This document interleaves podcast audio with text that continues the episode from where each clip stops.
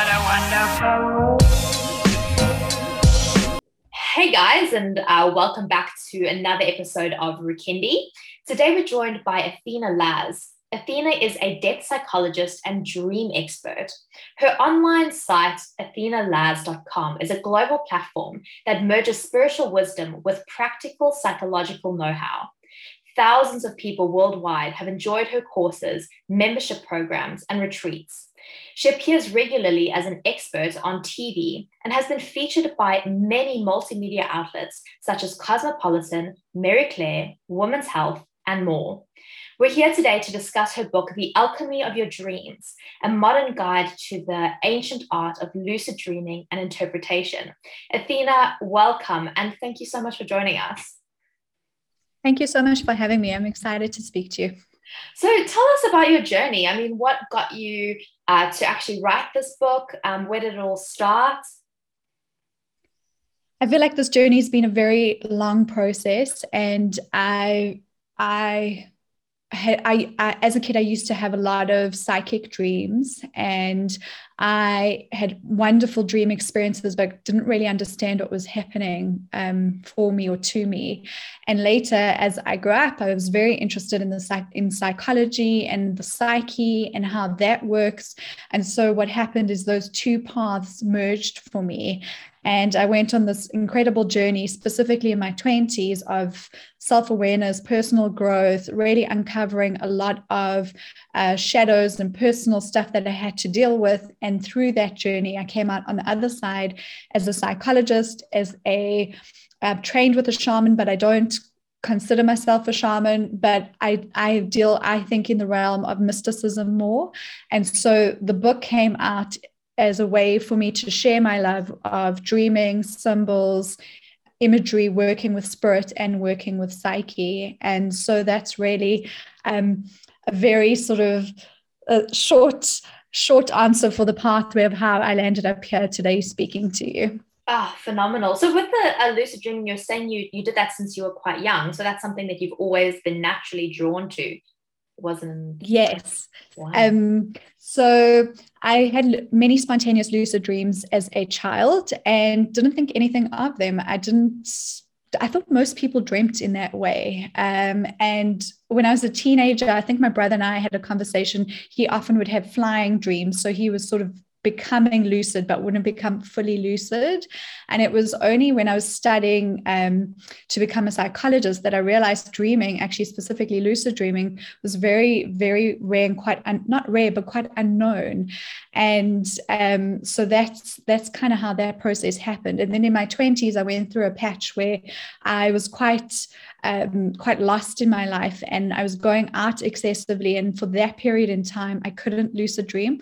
I, I, mean, I could lucid dream, but I wasn't actively lucid dreaming. And I think that's because I was very lacking in mindful mindfulness at that time and stage in my life. And so it is something that I've always been able to do and something that I'm very excited about teaching other people to do because everybody can do lucid dreaming. Everyone, in my opinion, can dream in this way. I think it's an intrinsic birthright that we all have, very much like intuition.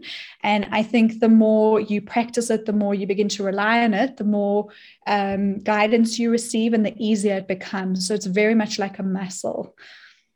Well, I, you can train. I definitely noticed um, the one thing about your book was um, it, it encourages you step by step on how you can actually do that.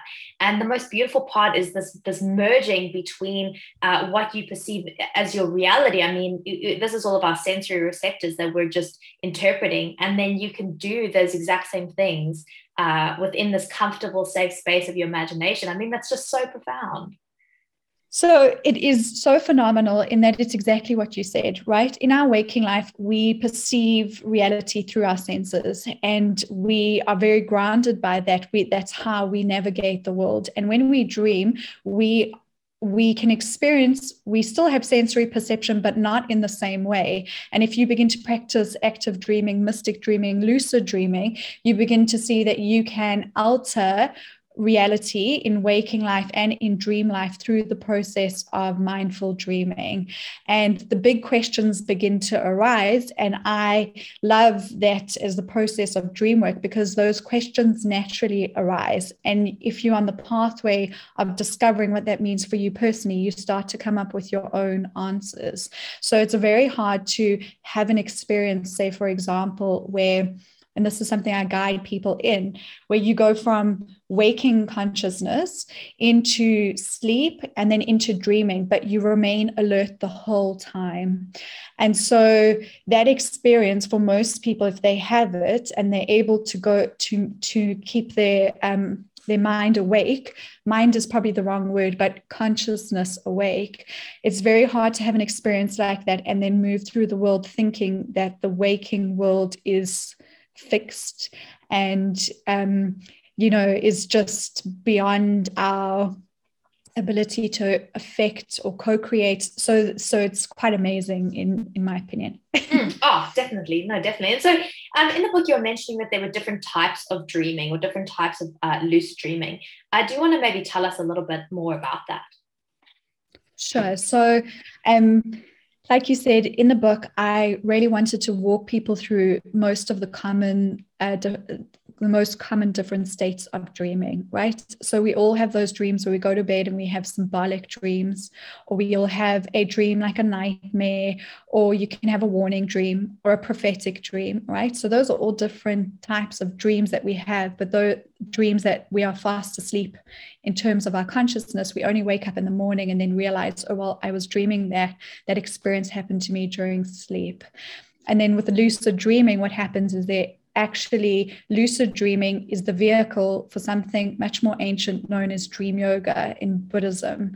But every single, well, almost every single ancient culture or tradition in the world speaks to dream practices. For most modern people, we know that as maybe shamanism, or for some people, it's even paganism. It really depends. But the lucid dreams dream states, the different types of lucid dreams that you can have fall into that bracket. And so a lucid dream for people in the West, we consider it okay, a dream where you become aware in the moment of the dream. But that's really just the beginning. That's like saying, I've learned to sit down on my meditation cushion, and now I know everything about meditation.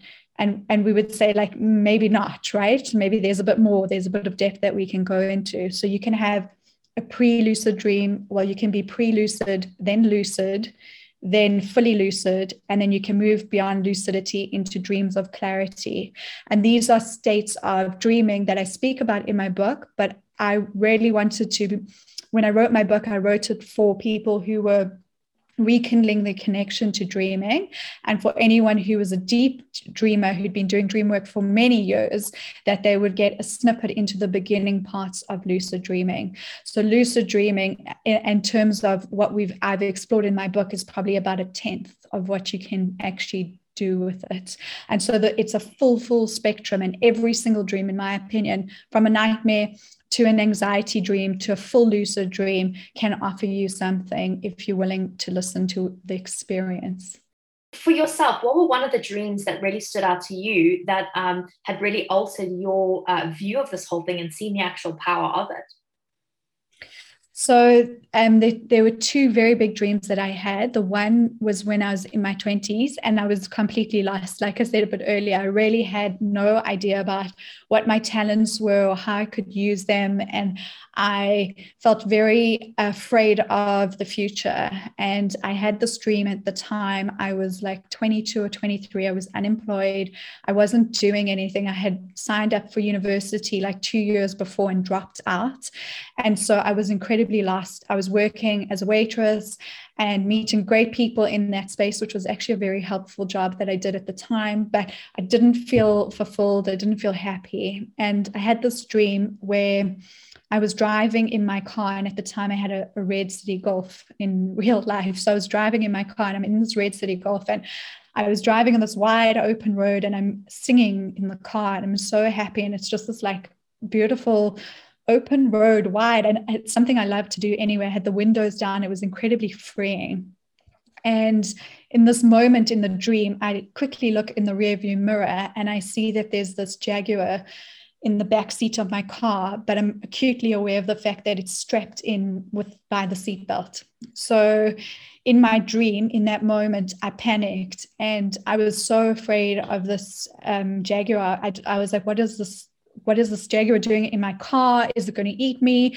Um, should I just stop the car and jump out? I, so I had all these like very overwhelming and frightening thoughts, which quite now it's really funny to me. But at the time it felt so real and so overwhelming and so i woke up from that dream and it had a, a certain weight to it that's quite hard to explain but it, it really made me pay attention and i did what I typically did in my 20s. I just dismissed the dream. I just thought, okay, I don't know what to do with this. And I didn't pay attention to it. And I thought, okay, what am I going to do with my day? Because I had all this time because I was deeply unemployed.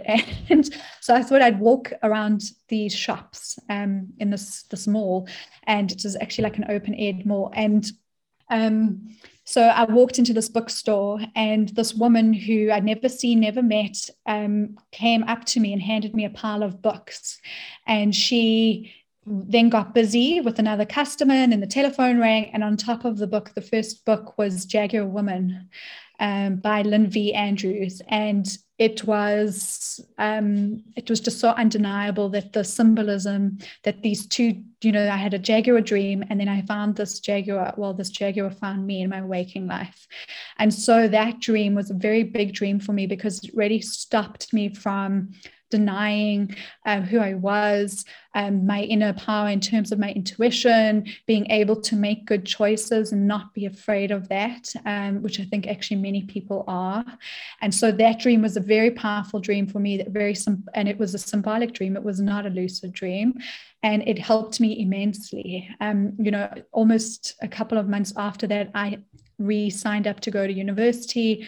I um, got a job at this highly esoteric store where I met some of my best friends, and it ended up being this incredible job that I maintained throughout my studies so I could work and have um, sort of financial freedom and study at the same time. And I was meeting all these wonderful spiritual teachers, but then at the same time doing this incredible psychology degree. And I really feel like if I hadn't had that experience, I might have just remained lost for a, a few more years, even, you know, who knows where my life would be if I hadn't had that dream. So it really, really was meaningful. Oh, well, you can, I mean, I, I, there are lots of people, lots who are uh, and you can use that age from, let's say, what, 18 to um, 27, 28. Some people never find their calling, you know, they never find that desire. And so um, I think hearing your story would be so inspiring for so many people because it shows that you can actually, from somebody who dropped out of uni, was completely lost, manage to um, become aware of where you're going, become aware of um, your intention. And through that, you just started meeting all these people that guided mm. you it's like the most famous or beautiful saying is like um, when you're ready uh, your teachers will arrive. When you're ready to be a student when you're ready to embrace that. And uh, you're a living example and it's, it's brilliant Thank you. And I think that is something that's very helpful to hear for people that you don't actually have to know everything. You don't have to know how the entire path will unfold. You just have to be brave enough to take the steps, one or two at the beginning, and then it becomes easier and easier. Uh, you know, and then as you reach new new goals, new things, there's always something new that you're dealing with that you have no idea how to handle. And so you just like I believe it's trusting in the unknown more, learning to trust yourself and in the world. Um, you know, what I called spirit, but for me, you know, the universe, consciousness, whatever people feel comfortable with, you know. Mm. Mm. I actually remember you mentioning that in the book um, was saying that you have um, God or uh, consciousness or spirit um, is all really different ways of the same sort of thing. And I suppose you interacting with shamans and um, going on this huge spiritual journey, uh, seeing that we are all one in this beautiful collective uh, realm. Exactly, right? And when we dream, we're reminded of that even more, I feel, because you, lo- you can lose your identity when you sleep, you know, um, and you can see things that come to pass. So it's just such a great reminder that, like, you we're so much more connected than we think we are. We are one.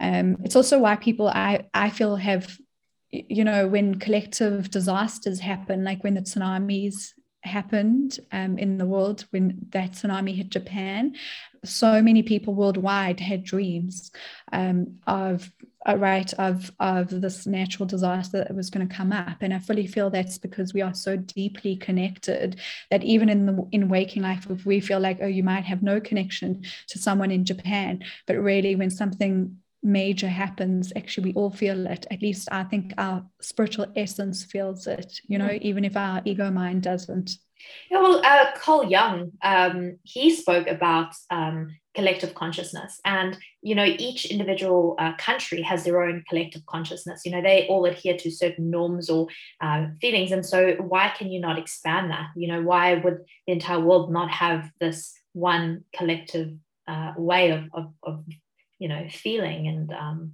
wholesomeness. Like a, i think one of my favorite things is um, when you look at an, an, atom or a particle within your body you think oh well that's you, or each each um, cell acts as an independent cell. But when you look at your entire body as a whole your entire body works together which makes up you. But each individual cell does what it does best. Each individual organ does what it does best. And it doesn't know i mean i suppose no conscious awareness but it communicates in and of itself and in the collective whole. So I think that's very beautiful. Right. And that's a brilliant um, way of explaining it. Mm, and you also mentioned um, in the book that uh, some people have met in a lucid dream state and then in real life they managed to meet a little while later. Can you tell me more about that? I mean, how does that all work and some examples even? Sure. So, this is something that I'm going to be teaching in my school that's opening up next week, right? So we're, we're doing the final touches on it and I've called it the dream weave. So the idea with this, it's actually not an idea. When you lucid dream, when you begin to become a deliberate dreamer, right? What happens is that you move beyond symbolic dreaming because you've remained conscious and aware. And in this dream space, you are able to move through what people call different realms, right? So people will say it's the astral realm or the dream realm. If you look at mysticism, there's lots of depictions of this. Like Kabbalah will tell you it's the tree of life. Many people think that's actually the realms you move up and down when you're in of dreaming, right? And so in this place, you can meet other lucid dreamers because if say you and I are both lucid right tonight and we decide to meet each other in the dreamscape through our intention we can do that. And that's something that I will be teaching people how to do. So you can literally dream as together. It's and there's science behind this, right? People don't have to take my just my word for this. Um, so in in sort of uh, Western theory, they call it shared dreaming or mutual dreaming. And you can look at the international study um, Association for the Study of Dreams, and they offer a lot of research. They're prolific in their research for um, you know, for consciousness and dreaming and how that all interlinks. So, in terms of meeting other lucid dreamers in your dream, yes, that's very doable and possible. You can also meet sentient guides and you can and you can even meet different aspects of consciousness. So sometimes people have the intention of meeting with someone they love who say passed away. I think with that what, what happens is that you're dealing with um, almost like that collective energy that comes up in a specific image. I don't know if you ever watched the movie contact it's a very yes. old movie right? And so for anyone who remembers it so she goes she's traveling to space and she goes in the the spaceship i guess.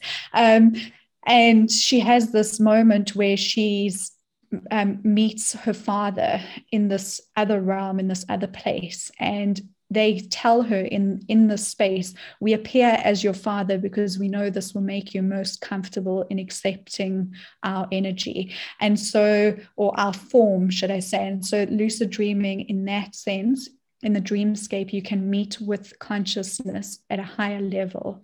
Um, so the, the it's very in depthful, but it requires training and it requires practice. And why I say this is because I had an experience a while back where I did another podcast and I was speaking to someone and she was very interested in dream work, but dream work requires a level of integrity and ethics. It's much like practicing in waking life. If you can meet other dreamers, other guides, other beings, beings is a loaded word, but just take it for what I mean in terms of energy, um, you should be trained in that. And so, in terms of Tibetan Buddhism, before you begin to do this kind of um, exploration, right? Um, they practice for about three years, into three years isolated to learn how to really master dream yoga. And it's not because anything negative can happen to you, but it's that it requires some diligence and practice and discipline because you're really taking your practice to another level. And I think that that requires sincerity and integrity. So if you want to meet, say, your spirit guide or spiritual guides or other dreamers, what's the intention behind it? And what will you do for the collective with that? And so my work is very much aimed around this and teaching people how to do this, but doing it with integrity and good training so that you don't find yourself in a dreamscape feeling like, I've been lucid twice in my life, and now all of a sudden um, what do I do, right? Which is what happened to that other other woman that I was speaking about. And so, also as a side note, um, if anyone's very interested in this, I'm not sure when this is going to air, but the Shift Network is I'm co-hosting their Dream Summit, and it's coming up literally. I think on the 18th of April, and I talk about guide work very in depth for them on their network as well. So um, there's lots of lots of resources for anyone listening. Oh, perfect. Well, I'll, I'll definitely link it um, in the show notes so that if anybody's Thank interested, you. they can just um, click on there and it can take them directly there because that is actually quite um, quite interesting, particularly because right. this can have such a profound impact on your life and and how you right. experience this existence. Um, you know, the, the, as you're saying, there's different levels of, of uh, awareness, and some people you will wake up, you'll just listen to you know watch tv or see things projecting at you rather than going right. internal and really just expanding out of your most superficial level of understanding. And i think that's that's quite special. And i think it's exactly what you said right? You just take ownership of where you are um, where you're focusing your consciousness right? And that has a direct influence on waking life. Um, so you mentioned the um, oh well um, the tidal wave dreams uh, in the book. Um, and you mentioned that it can help you overcome past pain. Um, how, how does that all work? So that's just really uh, dealing with your uh, unconscious uh, emotions or? Yeah. So pretty much what happened is these scientists, these dream researchers, they found that when people had experienced trauma, um, that they would often have a specific dream in where they would dream of a, a tidal wave, uh, but in specifically a tidal wave. And then as the research developed, they realized that the tidal wave could morph and change. It could be something like a group of soldiers who would chase you down. Um, and the, the concept is that when you are flooded by emotion that is overwhelming, right? Exactly like a tidal wave. There's nothing you can do. It literally floods you, right? And it's such a terrible space of feeling helplessness, helplessness, powerless. And that dream comes to alert the person that you are, you've experienced this thing that's made you feel this way. And the psyche, because it is whole and self regulating, that's something that Jung actually gifted the world. He showed us that, right?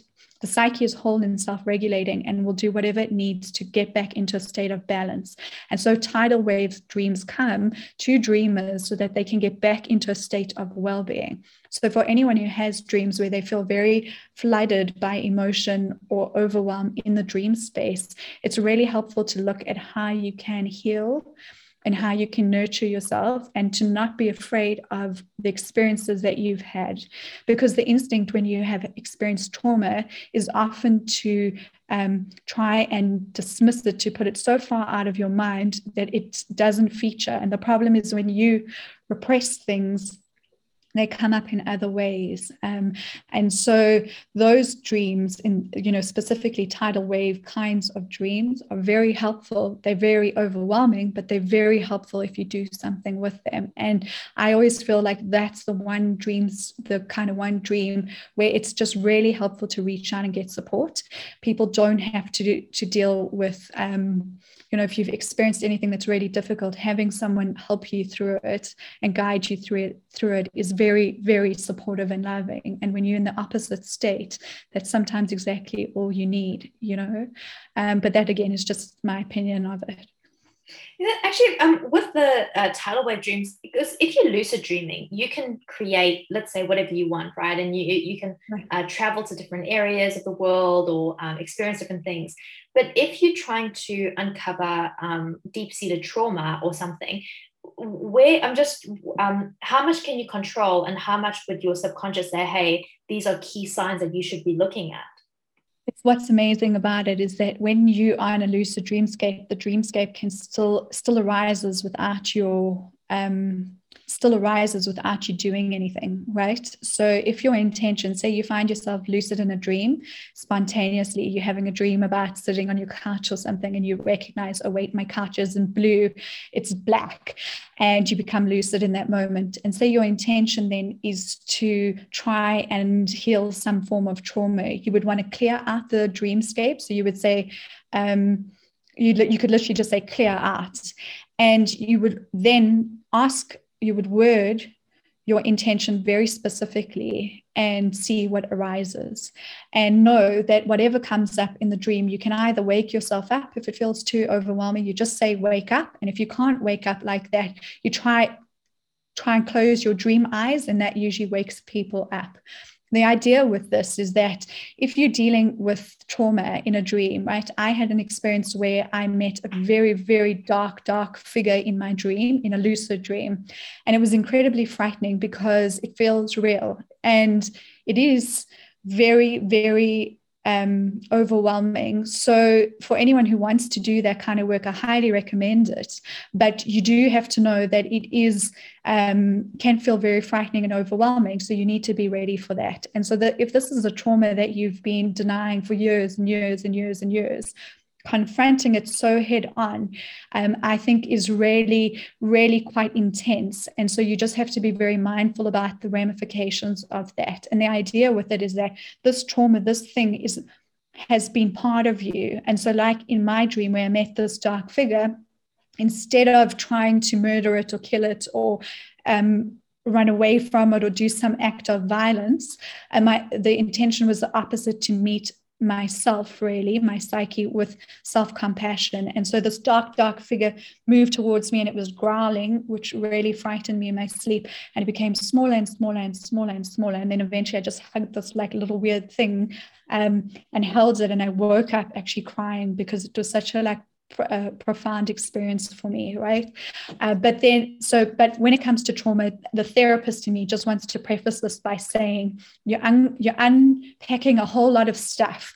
Be mindful of doing that and be prepared and know that there are some boundaries and limitations in what your body can um, handle immediately, right? So I'm saying just have a bit of common sense here.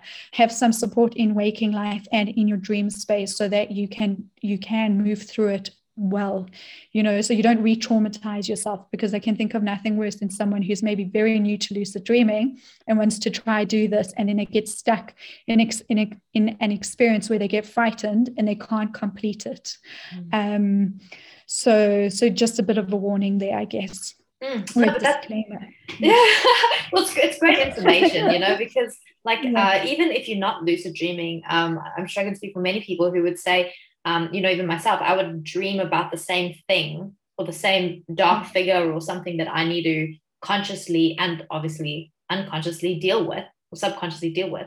Um, and no matter how much I try and uh, work through it in my conscious state, you know, sometimes you will still have that dream coming through. And so I think that's that's actually pretty powerful is, is learning to address it in both your sleeping and your waking state so that you can actually embody this present moment without having any uh, past baggage because you know the past baggage doesn't go it, like you had mentioned earlier it is it will continually show up in your life unless you deal with it in different facets and as it's continuously showing up in your dreams in different facets. So this is one of those um, actually taking control of your life and actually taking action rather than saying oh well you know uh, the past happened and therefore i am like how i am well you can right. and you you're a classic example that you can actually heal that and fully embody the life that you want most, most definitively, right? And I think the main thing here is also that if you're working with something,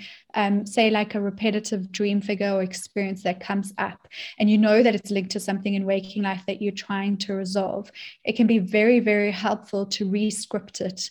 So you take the dream and say you you you know not it's not a lucid dream, it's just a regular dream and you wake up in the morning or in a time and space where you feel comfortable, re-script it. So write a different ending to it and one that empowers you and begin to work with the dream in that way. So what you're doing there is that your psyche is you're giving your psyche different images, new patterning that it can begin to hold onto, right? So you don't have to remain stuck. And many people, um, you know, if you are in a pattern most of the time people now nowadays they call it like generational healing or you know healing your ancestry specifically. Most people will come in and say at least when I ran my practice, like how the how is the the wonder, like how do I do this? How do I change this pattern when all you've known is this pattern?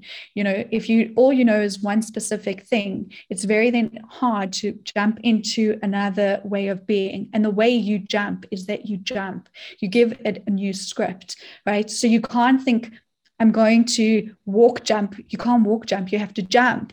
And so that's that's the, the idea of it that you script in something that feels so different, so new, that it is entirely um, healing because you change the script, right? So you go from one state of being into another, uh, if that makes sense. Mm, mm. Well, there's um, one of the famous, uh, her name's Sarah Bailey, I think. Uh, she was the lady who discovered or created Spanx.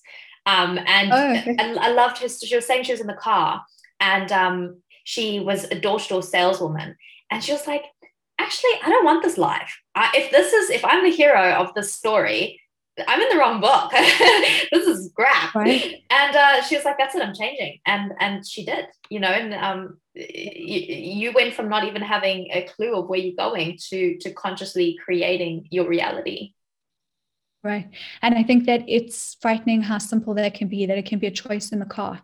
I think that sometimes can feel like over not overwhelming for people but like is it that easy? Yes it can be that easy. The beginning step is that easy. It's a conscious decision to try and do something different and to believe that there is something different available for you that you don't have to play out the same pattern or land up in the same place because that's what's been done. So something new can come up. But with newness you are in unknown territory and the more you are in unknown you have to be able to rely on your sense of self.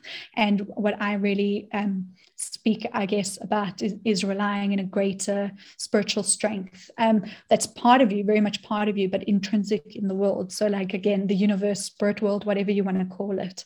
Mm. what what spiritual practices um, do you do to help facilitate uh, your uh, way of viewing the world or so I'm I'm a huge fan of uh, writing uh, on waking. So I'll wake up. I love to have a cup of coffee. I'll sit and write. So I write. It's a mixture of thoughts that just come up, gratitude, and intention setting.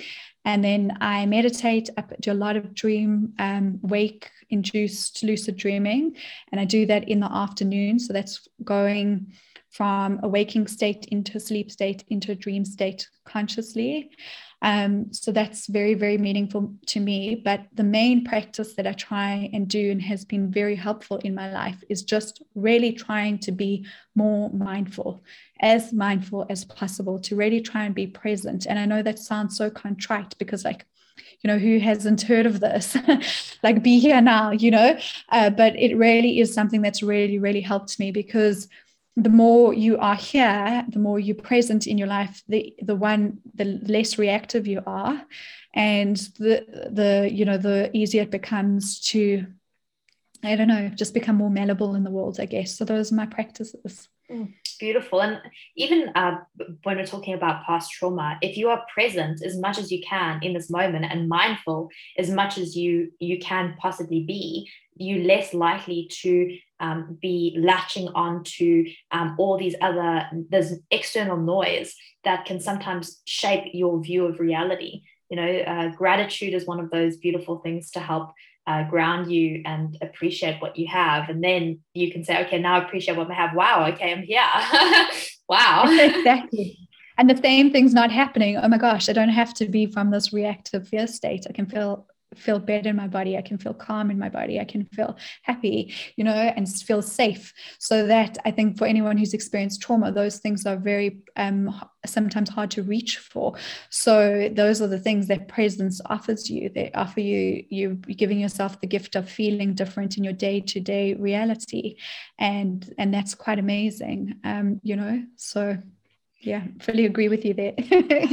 And i think the the lucid dreaming um, it can help you step by step to um, dive into your imagination like if you are let's say trapped in a reality that is really um, not your story not what you want to live out right um, a way for you to slowly shift that or, or what you've wrote, written about is then you can start to to dream it and that maybe provides you with some comfort and some um, uh, encouragement uh, to say, you know, look, this is on some realm.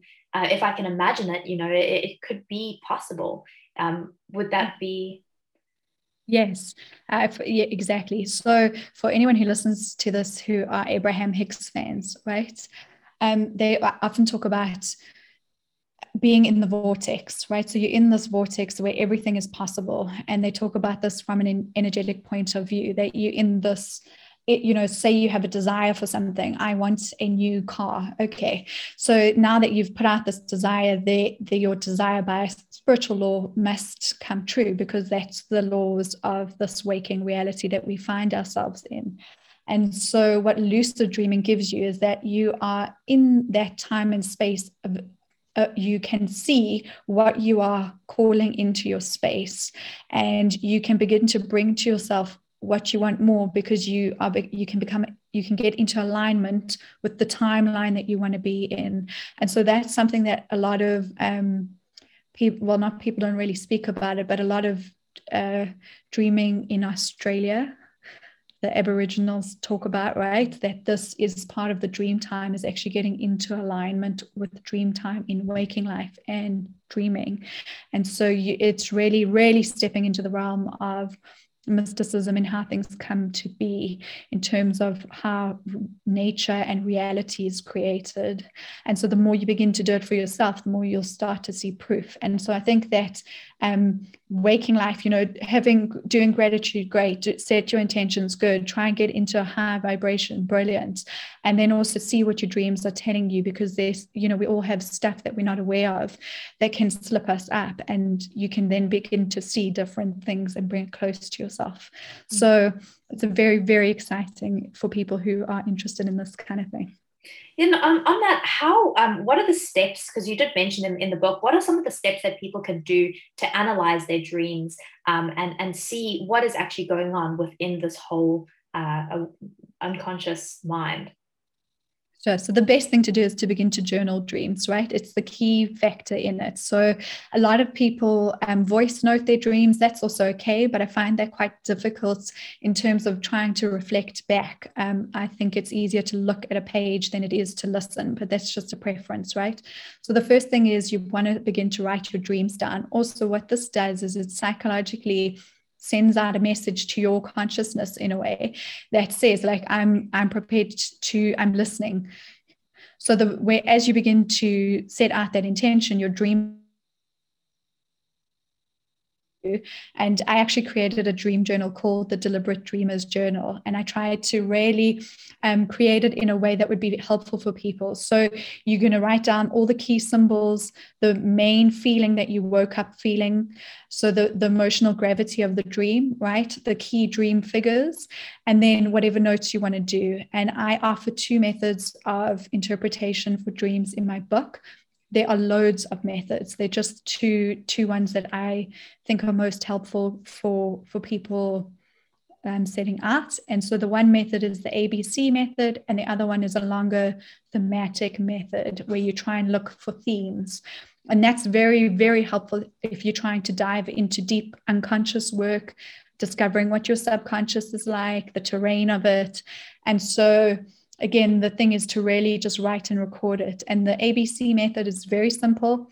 It's called accept, believe, and clarify. You accept the dream in the fullness that it comes to you. So you, a nightmare comes and it terrifies you. Just accept the fact that these are the images and dream that you are you need right now and you're experiencing right now. Write it down in its entirety. Then the B step is believing that this dream is of some form of benevolence for you there is a benefit in this dream. Word it in such a way. What is the benefit of this dream and what is it pointing you to? And that points you to the C step, which is clarify, clarify the dream and take an action step on it if it requires one. If you don't have clarity on the dream, and you need some clarity, you can ask for guidance from another dream. So it doesn't have to be something that happens immediately, but if you need immediate guidance, it can be very, very helpful. Mm, mm. And for um, people who are uh, going into the, the dream state, have asked first. Um, are there certain things that people can do? So, like I think one of them was, you know, if you you clench your hand before you go to sleep, um, or, or you tell yourself, uh, or you you move your feet. I think was another one. You keep looking down your feet, and then you know when you're in a dream, look down your feet, um, or, or keep saying, right. "Am I in a dream?" What are, are they? Right. Yes, there's tons of things. So these are kind of known as reality checks. And so if you're trying to um, become a lucid dreamer, what you want to do in your waking life is you want to begin to do these checks so that they organically begin to occur in your nighttime dreams. And we know that there's a correlation between what you experience in waking life and what you see at night, right? Sometimes it carries through. So the idea is that, say, right now, I'm sitting here and I put my hand against the table and I see that my hand cannot go through the table, right? So I ask myself, is this a dream? Hmm, it doesn't feel like a dream because it feels like waking reality, right? And so you do the simple test all throughout the day. And then the next time you find yourself in a dream sitting at a table, you put your hand through, you try and put your hand through the table, and your hand will likely go through in a dream state or something will change and you'll begin to recognize that you are lucid. And so then there are other practices that come afterwards that will help to, because most of the time people become lucid and they become, it's so exciting that you wake up, right? You unintentionally wake yourself up. And that's learning to calm the dream body, to ground yourself in your dream body. And then so you can uh, take your lucid practice further. I've only just started. Um, I'm, quite a beginner in this whole process, um, but it, it is very, it is very exciting. I mean, um, uh, last two nights, I've just finally got to the point where I know that um, I am in this dream state and, um, you know, becoming slightly aware. But then I wake up and exactly what you said, you know, you wake up, God damn it. and then and then you come back to sleep, but then you forget that you're in a dream again, and then you think it's reality. But you know, it's that step by step journey, I guess. Exactly. And it's a journey, right? This is not an, there's no end point here. There really isn't. Uh, this is a lifelong practice. It's really for people who want a practice that they can take through for their entire life, right? And in Buddhism, the idea why they do this practice is so that after the moments of death, are supposed to be like dreamlike, according to Tibetan Buddhism, right? And so, if you are lucid in that state, you can influence what they call um, they call bardo, the, the bardo states. You are influencing how you get reincarnated if you believe in that, right? So, if you think about it, this is something that really has profound impl- implications, and the journey can be very deep and enriching. And there's something very exciting about the fact that it doesn't have to all happen immediately, right? So, this is something that you could experience incredible things over and over throughout your entire life. And the more mindful you become in your dreams, right? And what's amazing about this, so if you're waking yourself up, all you have to do is the minute you find you're lucid, just bring all your attention that you can on and try and focus on your feet, right? And just try and feel whatever's beneath you in the dream. If you can even see your feet, it doesn't matter. Just think, oh, I need to focus on my feet. And usually, what that does is that it just calms the mind uh, while the dreaming excitement, right? And you you can you tend to stay in the dream a bit longer. But it is a problem I mean, that most people have when they lucid dream. Even still now, I have times when I'll completely wake myself up because something exciting will happen and then I get too like yeah I get too excited about it and I'll wake myself up. So you know it's a process.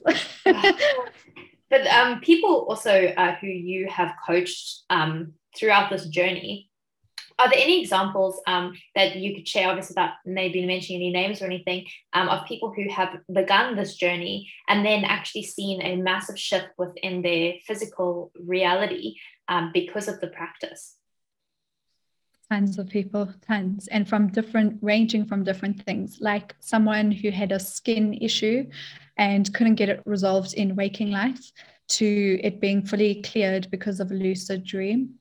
Fully fully cleared. Um, i had an eye issue that i managed to not fully heal but heal about 65% of the way so i didn't need an up and that was purely through lucid dreaming um, which was, and I'm so grateful for because I can think of nothing worse than someone injecting an eye, my eyeball. Oh my God, no. Um, so, so, you, so would you, in that state, would you envision that your eyes being healed in the dream and then in reality it becomes healed, or how, do, how does that work? So for me, I don't, um, I ask for help in the dreamscape. And I think that's something that is um, accessible and available to everyone in the dream. So I clear out the space. I'm making sure that I'm not doing, I'm not dealing with any psychological projections. Um, I'll call my guides in and then I'll ask for healing. And the dream will give you that imagery in whatever way or experience you need.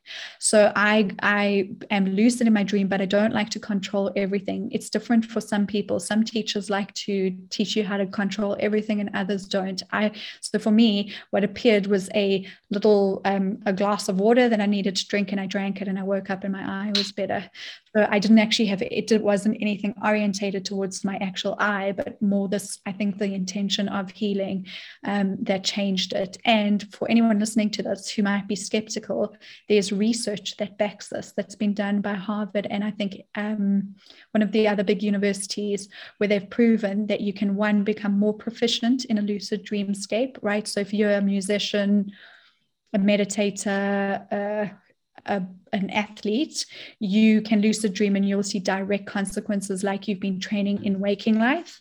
And they've proven um, that you can have um, healing, you know, you can experience healing in that dream space. And that's also the work of Stephen LaBerge.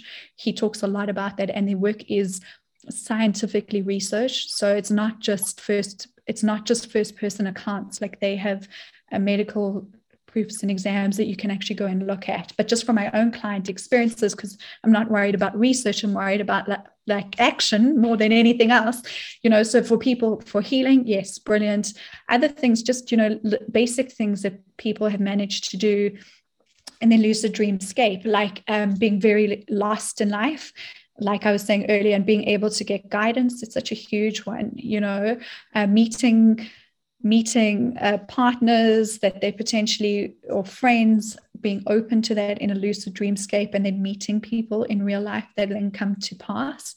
Um, i spoke to someone who told me she she dreamt of her husband. Um, she wasn't a client of mine but she dreamt of her husband and then three weeks later she met him. But the so the you know so the intention of she wanted to meet a partner wanted to meet a partner was paying attention to her dreams and then synchronicity came and came to be for her. So the, the minute you kind of step into this work, I really feel like you're opening up doorways of possibility you know um, anything is possible even i mean even on the most basic like if you um if you're dealing like okay um, yeah, if you're dealing with anything, people can um, have it as a physical symptom.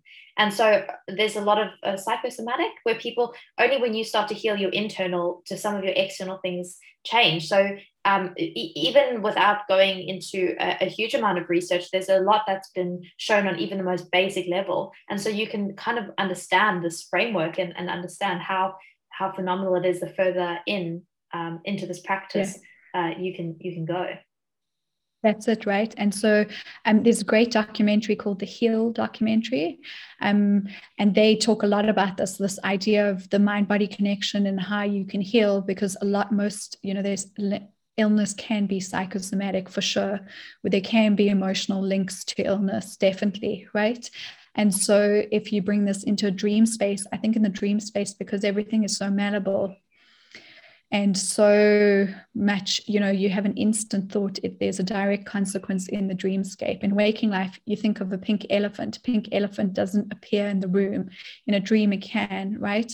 So because it's so malleable the i think the ability to heal and shift things is actually easier because you're in a more malleable state mm. um so so it's very, very interesting and very exciting, and really a pathway that you have to experience experientially.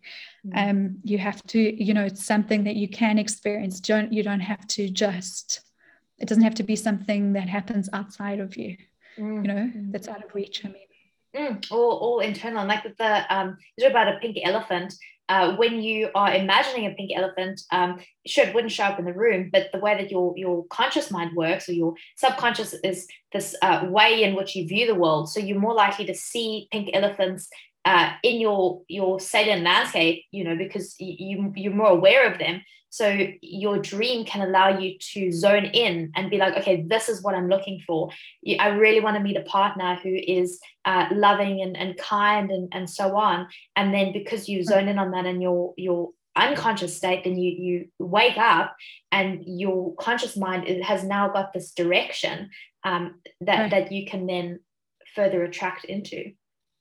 Right, exactly. And so if you're doing that, I fully agree with that if that's symbolic dreaming, right? If it's lucid dreaming, you are conscious the entire time. And that's what's so amazing about it because this thing, what happens is that you're no longer running.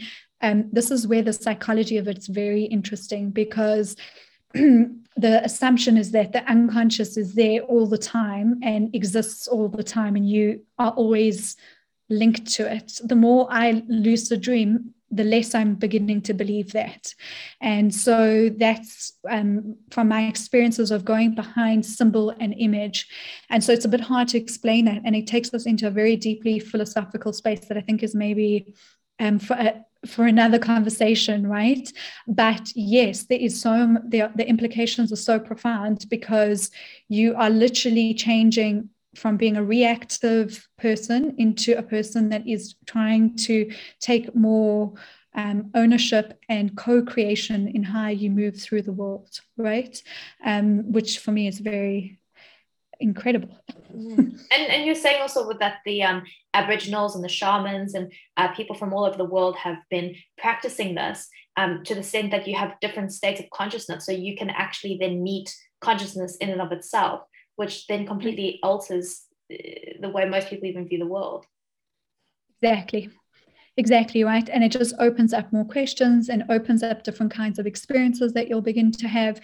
And it's um it's so amazing because it's something that happens quite organically as well. And and I think that I guess what's come up for me the most is that there's really been like a level of trust that's come that's started to really blossom in my life the more I've done this work because I, I think that it's almost like a, a wonderful paradox, right? The more conscious you become, the more you manifest your reality. You also realize that there's so much that begins to come that is at play.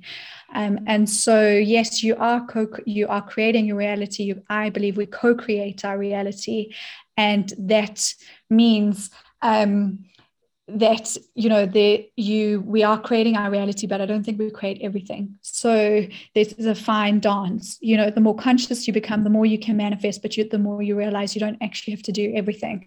Then you can move through the world a bit more um, easily mm.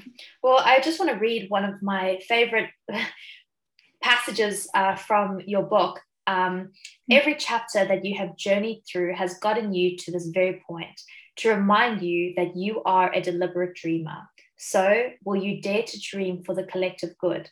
Will you use your intentions and will in a deliberate way and dream of harmony for the collective, as well as your own well being?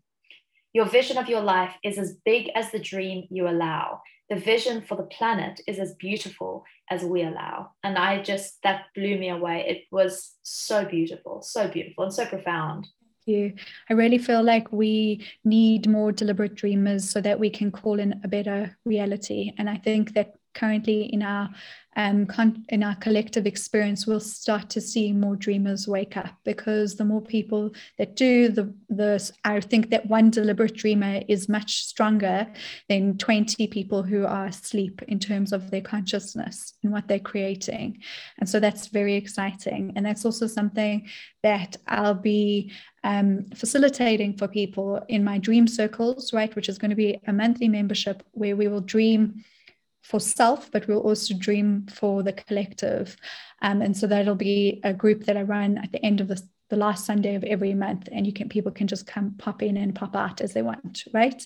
Um, and that's going to be the intention: the dream for harmony, for a more peaceful planet, uh, for a healthier planet, and our connection to it, and then for whatever people are experiencing in their own day-to-day life, and being able to bring it into the the dream circle. Mm, and that's just ties it up so beautifully because that's what we started with is how we are all so interconnected. And so through this uh, awakening we can all um, help each other and in doing so help ourselves. So very exactly. Um, before before we go i just have uh, one last question that i really love to, to ask. Um, if you had one message that you would like to share with the world uh, what what message would that be think currently it's just to remain hopeful, um, remain hopeful that things can get better and that we are entering better times, even if it might not feel like it. Mm, beautiful. No, and, with that, thank you so much for your time and uh, your energy. And um, for those listening, um, uh, we'll definitely link everything down in the show notes uh, below um, and really just give lucid dreaming a try. Uh, we've got the steps here. Um, I would highly recommend reading the book. It goes into detail um, about how you can actually do all of these things, how you can analyze your dreams, which is what we've discussed the ABC and uh, uh, analyzing, um, and, and explore your realms of possibility and um, take your own self as a um, guide and as an example to show what you are fully capable of. Um, beautiful. Thank you. Thank you so much for having me. It was wonderful connecting and speaking to you. Oh, and thanks for thanks for coming.